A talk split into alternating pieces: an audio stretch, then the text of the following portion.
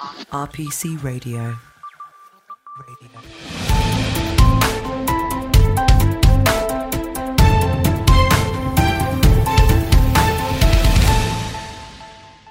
Hello, and welcome to Money Covered, a podcast from RPC aimed at those dealing with complaints and claims in the financial services sector and risk managers within that sector. My name is Rachel Healy. I am one of the co hosts on this podcast and will be talking to some guests about key developments in the financial services area over the last month. The podcast will discuss topical issues of relevance to those dealing with complaints and claims against FCA regulated entities such as IFAs, asset managers, SIPPs, and brokers, TPR regulated entities, including pension trustees, as well as issues for offshore professionals and accountants. With a lot of ground to cover, I welcome our guests to the podcast today. Welcome to Ben McCarty and Tom Challen as our guests on the podcast today, 22nd of February 2022, in our second podcast of 2022 while the world waits to see if Russia invades the Ukraine, having entered parts of the country this morning. Both Ben and Tom are new to the podcast, so welcome to both of you today.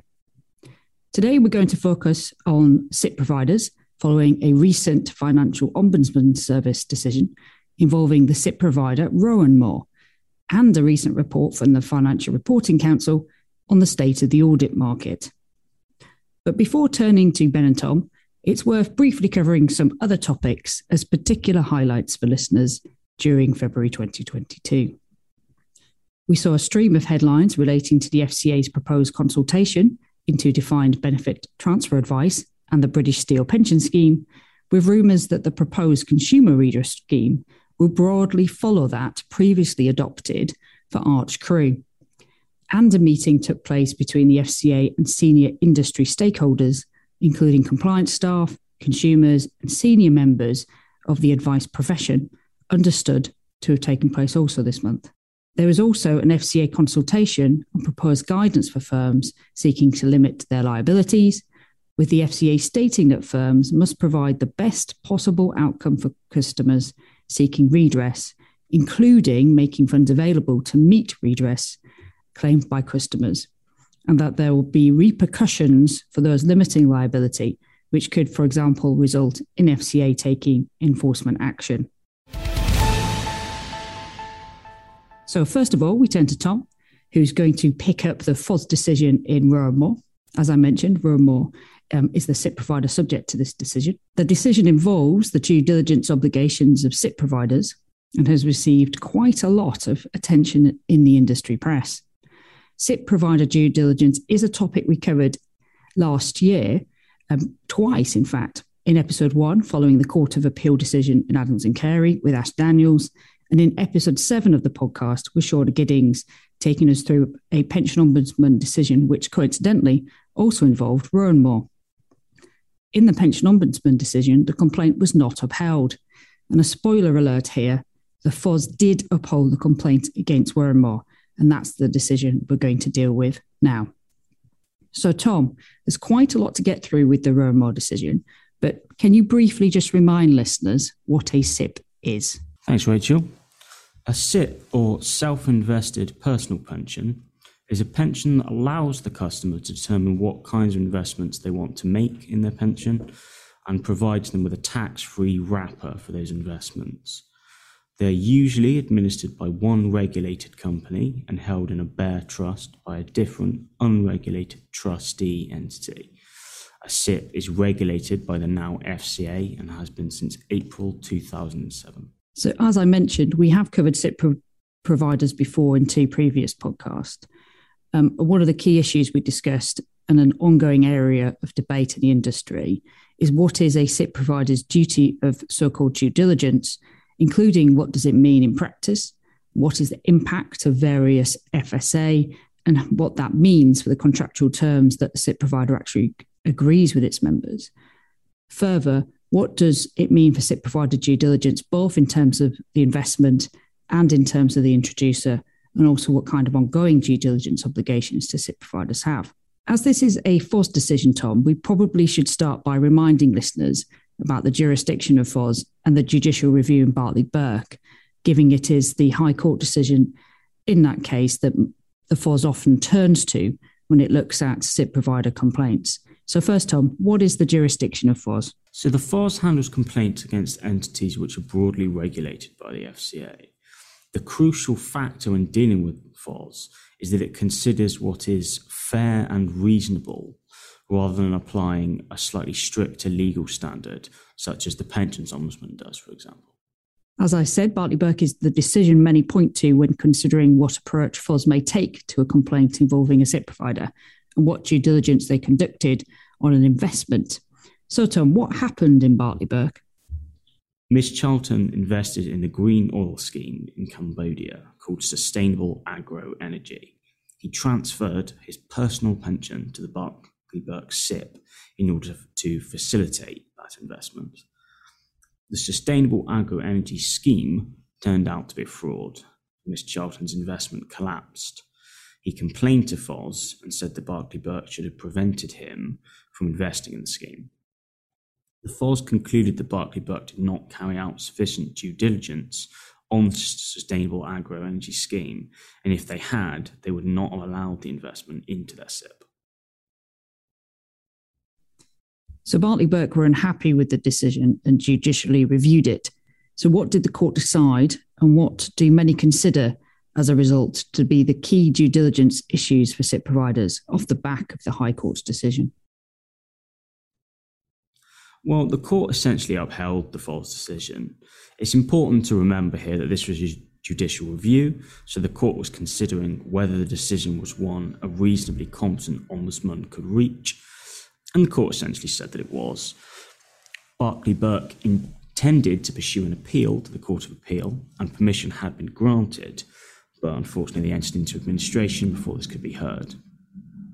What was interesting about the judicial review were the factors set out paragraph 35 of the High Court judgment, which mirrored exactly what FOS had articulated as being the due diligence obligations of SIPP providers.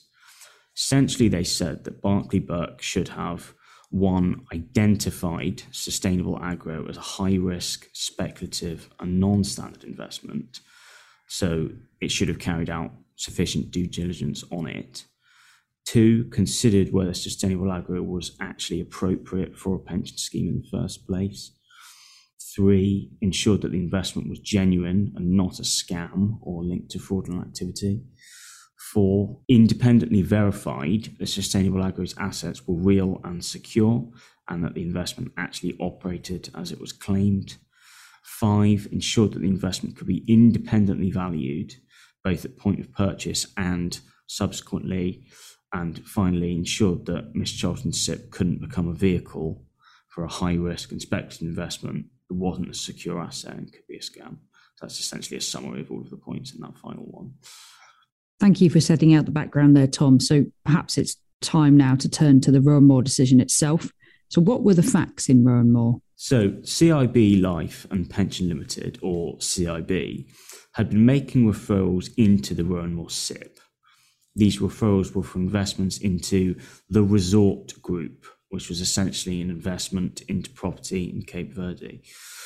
CIB was a regulated financial advisor and had the requisite permissions to advise on the investment in the resort group and the Rowan Moore SIPP itself. In 2009, Rowan Moore identified a concern that CIB were operating on an execution only basis, specifically that it was advising on the transfer into the Rowan Moore SIPP, but not advising on the investment into the resort group itself. Rowan Moore asked CIB to provide advice on the underlying investment, and the CIB confirmed that they would do so. Now we come to Mr. T. Mr. T decided to invest in the resort group following a presentation that he attended in 2011. In July 2011, Mr. T applied to Rowan Moore to open and later signed declaration that he understood the risks and did not wish to seek independent legal advice on that investment. In 2013, Rowan Moore again sought confirmation from CIB on whether or not advice was being provided on the underlying investment, and CIB again confirmed that they were doing so. At that point, slightly later on, the investment then collapsed and referrals from CIB were halted and they were placed into administration in May 2015. So, what did Mr. T allege Rowan Moore had done wrong? Essentially, Mr. T alleged that Rowan Moore failed to carry out due diligence on the referrals they were receiving from CIB and that they should have considered the suitability of the resort group investments. Uh, it was also asserted that Rowan Moore had failed to make sure that Mr. T was fully advised on his investment and that they should, or Rowan Moore should have stopped working with CIB prior to Mr. T's investment. So we gave everyone a spoiler alert at the start to say that FOS upheld the complaint against Mr. T. But in your view, how did and why did the FOS come to that decision? Well, the FOS decided that there was a lack of due diligence into CIB and its business model. Rowan Moore should have identified large volumes of high risk investments introduced by CIB as an anomaly. There was a failure to check Mr. T had been fully advised and to request a suitability report and it was unreasonable to rely on the assurances provided by CIB that it was actually providing advice on the underlying SIPP investment when the issue was first raised with them in 2009. This is because there were a number of red flags which should have been identified by Rowan. CIB would only assure them that they were providing advice verbally, and in fact, when that confirmation was requested, they moved on to ask about execution only business in the same call which I think most people would agree is pretty suspicious. CIB was also a, a pretty small firm, and the FOS said it was quite obvious that if they were referring such a high volume of business, a question should have been raised as how they were practically advising so many people on the underlying investment. Um, and finally, there were various other red flags raised. CIB had been altering application forms into SIPP and were making misleading statements in their promotional material. And all of those factors combined really should have led Rowan to question its relationship with CIB further in the view of the FOS.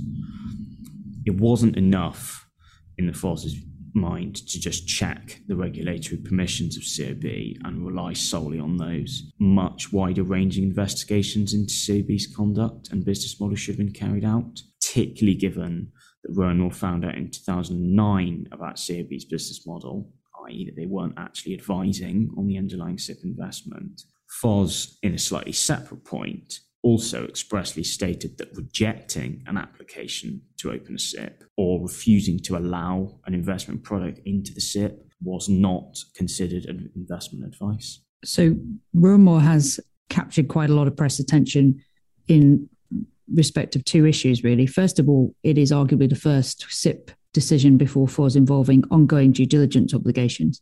So, not just what you do when you first take an investment or money from um, a particular referrer of business, but what you have to do on an ongoing basis.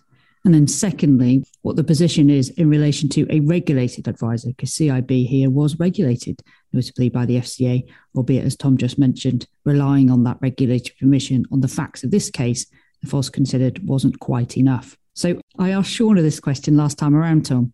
So, what are your thoughts on where the Rowan Moore decision leaves SIPP providers? I think fundamentally, first of all, Rowan Moore is a reminder of the risk that SIPP providers have of effectively being left holding the baby when other regulated professionals don't do their jobs properly. SIPP providers are unable to provide financial advice, but seemingly before the FOS are expected to police the advice given to their customers by regulated advisors. A lot of that is old ground, uh, considering a lot of the issues that have been discussed on the podcast in the past. But the novelty of Moore, as you've identified, is the expectation that the due diligence obligation is ongoing and potentially a bit more extensive than we previously thought. It doesn't stop with just the first investment into the product or the agreement to take a customer on from a particular referrer. It effectively creates an obligation to monitor the investment and the referrer. Decision raises several unanswered questions as well, such as what is a, ref- a, refusal to allow investment into the scheme if it isn't advice? And why does the decision to transfer a personal pension, which would have been done before the application to the SIPP, have anything to do with the SIPP when they didn't advise the customer to obtain their funds by transferring their pension? I think as a a sort of future point to think about. If SIPP providers start declining to place investments into their schemes, which seems likely given the spate of these decisions, they're likely going to have to sort of tighten up a little bit, then what's going to start happening, I think, is that customers will bring claims against SIPP providers where they have refused speculative and high risk investments, but those investments have been successful unlike what's happened in Rowan Moore. And it has the potential to place SIPP providers between a rock and a hard place, essentially. That's an interesting point to finish on there, Tom, as to whether or not SIPP providers may face claims from the opposite direction, failure to um, comply with instructions to invest and potentially the loss of investment returns as a result. When over the last 10 years, they've been facing complaints and claims about making investments that people are then unhappy with. So I have to wait and see if the tides now now turn.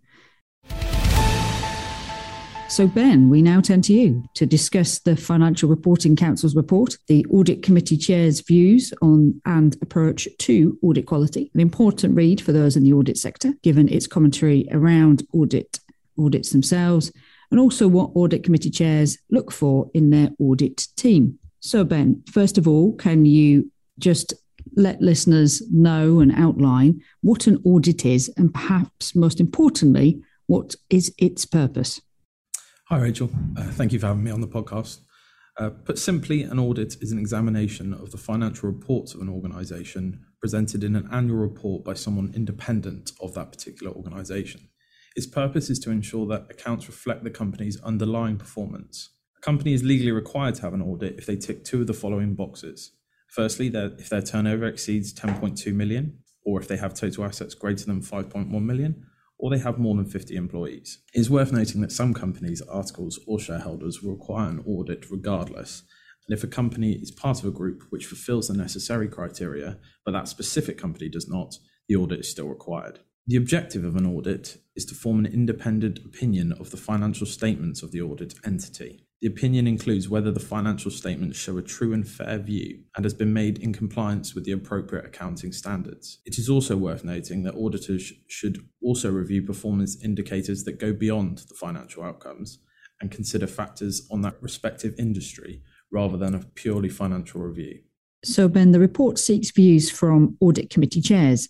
So, for listeners, what is an audit committee? What is its role? And separately, what is the role of the chair? An audit committee is a subgroup of a company's board of directors responsible for the oversight of the financial reporting and disclosure process. The committee is required to be aware of the processes and internal controls of that specific organisation. They must coordinate with auditors, internal and external, to ensure compliance of laws and re- regulations are adhered to. The role of the committee chair is clearly heavily linked with that of the committee, and to be effective in their roles, both the committee and chair will have to work together. The chair will be responsible for ensuring that the committee is comprised of a mix of members with relevant experience, skills, and backgrounds. The chair will also be required to identify the strengths of the committee members and ensure that work is delegated appropriately depending on various expertise. A chair is said to be required to be both experienced and have effective professional relationships to be successful within the role. So, having set out that useful background there, Ben, why does the FRC commission this report? What's its aim and who contributes to it? So, its aim was to gain insight into the views of audit committee chairs, or ACCs, on the approach to audit quality through in depth interviews, the findings of which could be compared and contrasted with the 2020 research. The interviews explored a number of things defining a good quality and poor quality audit, planning and executing an audit including gathering evidence and communication with auditors, reporting on audit quality, the audit tender process, changes in the audit sector, including familiarity with audit quality indicators or AQIs, and the future of the FRC and its transformation into the Audit Reporting and Governance Authority, or ARGA. The research was conducted by YouGov, in this instance, conducting 50 of the in depth interviews with ACCs. So, what did the report find when it comes to auditors conducting a so called good quality audit? So, the report noted that often interview discussions did not use the term quality, and instead terms such as effectiveness and robustness were used, as it more accurately aligns with the criteria used to assess auditors. Proper planning was a common crucial feature for a good quality audit. Being proactive in audit is seen as key to ensure unforeseen issues are kept to a minimum. The report also found that much of the same as the previous year's findings, the crucial role of the lead audit partner is essential. The partner is seen as the individual responsible for driving the quality of the audit. Often, success in this area requires an in depth understanding of the business being audited, the ability to identify key risks, clear communication, and understanding the sector that business is within and the key themes relevant to that sector. A key theme emerging from the interviews was that late surprises can have considerable impact on perceptions of audit quality, particularly when considering the role of the pandemic on audits. However, it was noted that remote working and audit has widely operated far smoother than anticipated. It was further noted that most ACCs were unable to differentiate between good service for example, communication and deadline adherence, and audit quality, such as example planning and challenge. The FRC has stated, alongside the published research, the need to promote a more consistent approach to audit quality. As you mentioned, Ben, one of the areas the report covers is the selection process for an auditor, including the tender process. And interestingly, um, a majority of audit committee chairs responding to the report had undertaken an audit tender within the last five years, with on average most businesses inviting three to five firms to bid. The report also refers to some firms being frustrated by limited choice in the audit market, but also expressing views that joint audits would be impractical. What reasons were cited for the impracticalities with a, a joint audit? What wider comments were made by the ACCs around competitiveness in the audit market? The overall viewpoint from the report from ACCs was a negative outlook towards joint audits, described by some as being impractical for a number of reasons. Firstly, the process of joint audit is seen by some to strip audit firms of their autonomy and their ability to exercise their own judgment. There is also an issue with avoiding conflicts of interest to consider in any potential joint audit. The other significant reason is the cost implications of a joint audit. Given tender processes are often 12 to 18 mo- months in advance of that audit, the time consuming task would likely be seen as increasing costs should a joint audit be chosen. The topic of joint audits is one that has been addressed by the Competitions and Markets Authority, or CM, CMA, market study of 2019, which recommends mandatory joint audits to address competition issues which are reportedly adversely affecting audit quality on the whole. The competitiveness in the audit market is a topic which has generated significant traction for a period of time now and is also the topic of discussion in the CMA's market study. Listeners will be familiar with the term Big Four when discussing the market of audit firms, these being PwC, Deloitte, EY, and KPMG. In the 350 listed businesses on the FTSE, 97% of audits are, handed, are handled by the Big Four firms. The upcoming Audit Reporting and Governance Authority, or ARG, has an objective, amongst others, of dealing with audit quality and competition the regulator will have the power to take enforcement action to address anti competitive practices and any abuse of dominant positions within the audit, market. Despite these proposals, the report confirms a pessimism about the prospects of a market opening up to firms outside the Big Four, with critics claiming these steps should have occurred when it was the Big Seven or Big Eight. Given the Big Four's substantial resources and capacity to deal with large scale audits and the ever increasing regulations, critical ACCs do not foresee a market which will allow smaller firms to reduce the dominance of the big four. So, quite pessimistic there in terms of audit competitiveness. Um, the report also asked questions of ACCs around the monitoring of auditors and the FRC itself. What comments were made there? Yes, indeed. The report comments on a, a, mixture of responses around what proportionate monitoring of auditors and the FRC looks like with criticism that the ever increasing rules and regulations are making audits significantly more expensive, complex, and serving as tick box exercise which fails to identify so called bad apples. One ACC highlighted that the ever increasing bureaucracy and anti competition faced means everything requires someone looking over their shoulder. Further criticism is levied with, with the increasing rules having led to audits being consumed by the technical aspects of the audit, with failure to consider the overall bigger picture. A theme of the comments made was that there was a need for a degree of subjectivity, flexibility, and judgment to apply to the audit process. There was more of a mixed response to the role of the FRC. Some responses said that the increase in rules has hampered innovation and progress. The report also commented on the FRC's need to identify issues in a more preventative rather than reactive way. Calls for more listening from the FRC and a cooperative research to audits is something ACCs have made clear in their response in order to achieve the desired outcome for all parties.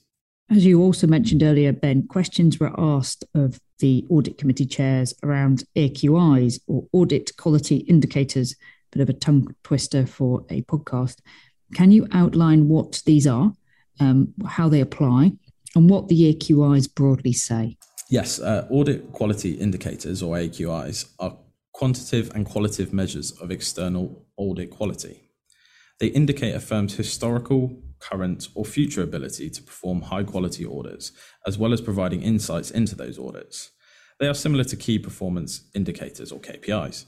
The distinguishing characteristic of an AQI is that they are viewed through a quality lens to either assess audit quality or determine actions that will improve audit quality. They can also be used to identify previous failings and provide remedial actions that can be undertaken. The FRC's findings mirrored the 2020 research, which suggests that most ACCs had an awareness of AQIs, but did not mention using them regularly compared to other criteria and reports, such as transparency reports. The FRC recommends audit committees make use of AQIs when app- appointing their auditor and to assess quality on an ongoing basis. However, the research flags that audit quality reviews and transparency reports were not used by more than a small proportion of the sample group. They were described by several chairs as not being specific and often too generalised. The report found requests for them to be more specific and relevant for respective sectors to increase their effectiveness. The ICAEW has reacted to this report. Can you first outline for listeners new to the area what and who are ICAEW? Of course, for those unaware, the ICAEW stands for the Institute of Chartered Accountants in England and Wales. It is a professional membership organisation that promotes, develops, and supports chartered accountants and students across the world. It also regulates the firms and students under their membership, ensuring they maintain the highest standards of professional competency and conduct. So, as you say, the ICAW is effectively a regulator of the audit profession. Um, what did they say in response to this report then?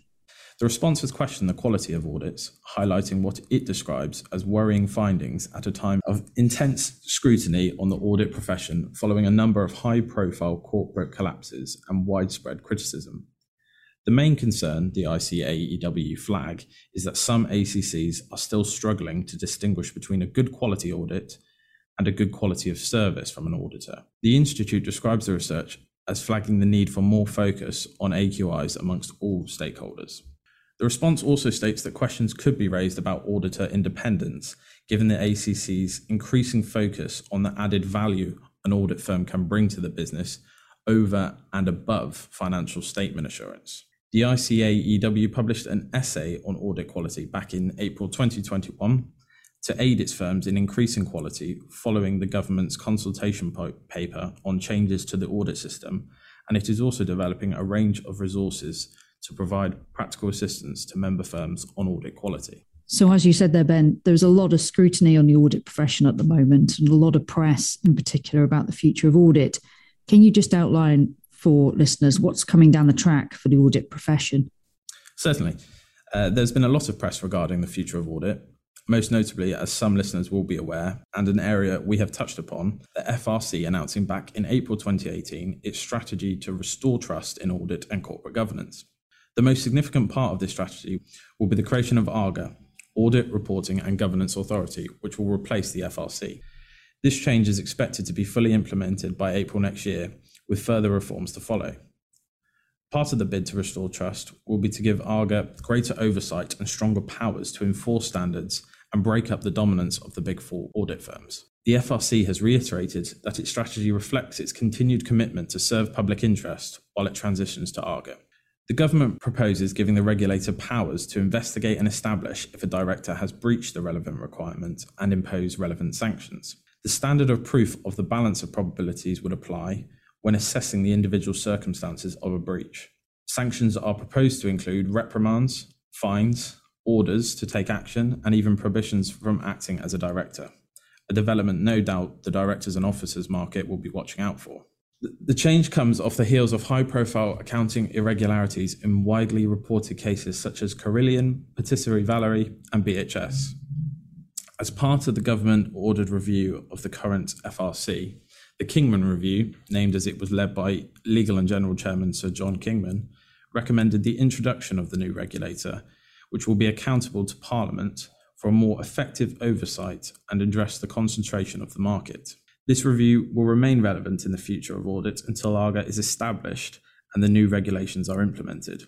Audit, given its nature, has often been described as an ever evolving area, and given the pressure following the high profile corporate failures, there is still clearly work to do to improve audits. The FRC's annual audit quality inspection results for 2020 2021 showed that 29% of audits inspected by the FRC still required improvement, with mixed quality across firms. With calls for new approaches being required and the change to ARGA looming, it is likely there will be significant movement in the audit profession in the coming months and years.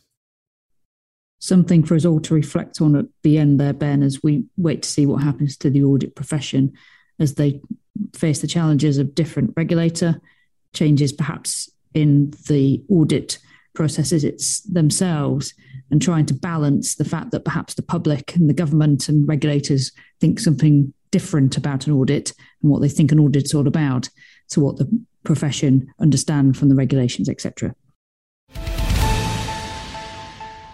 So all that's left for me now to say is thank you to Tom and Ben um, for being on the podcast today. We look forward to seeing you next month.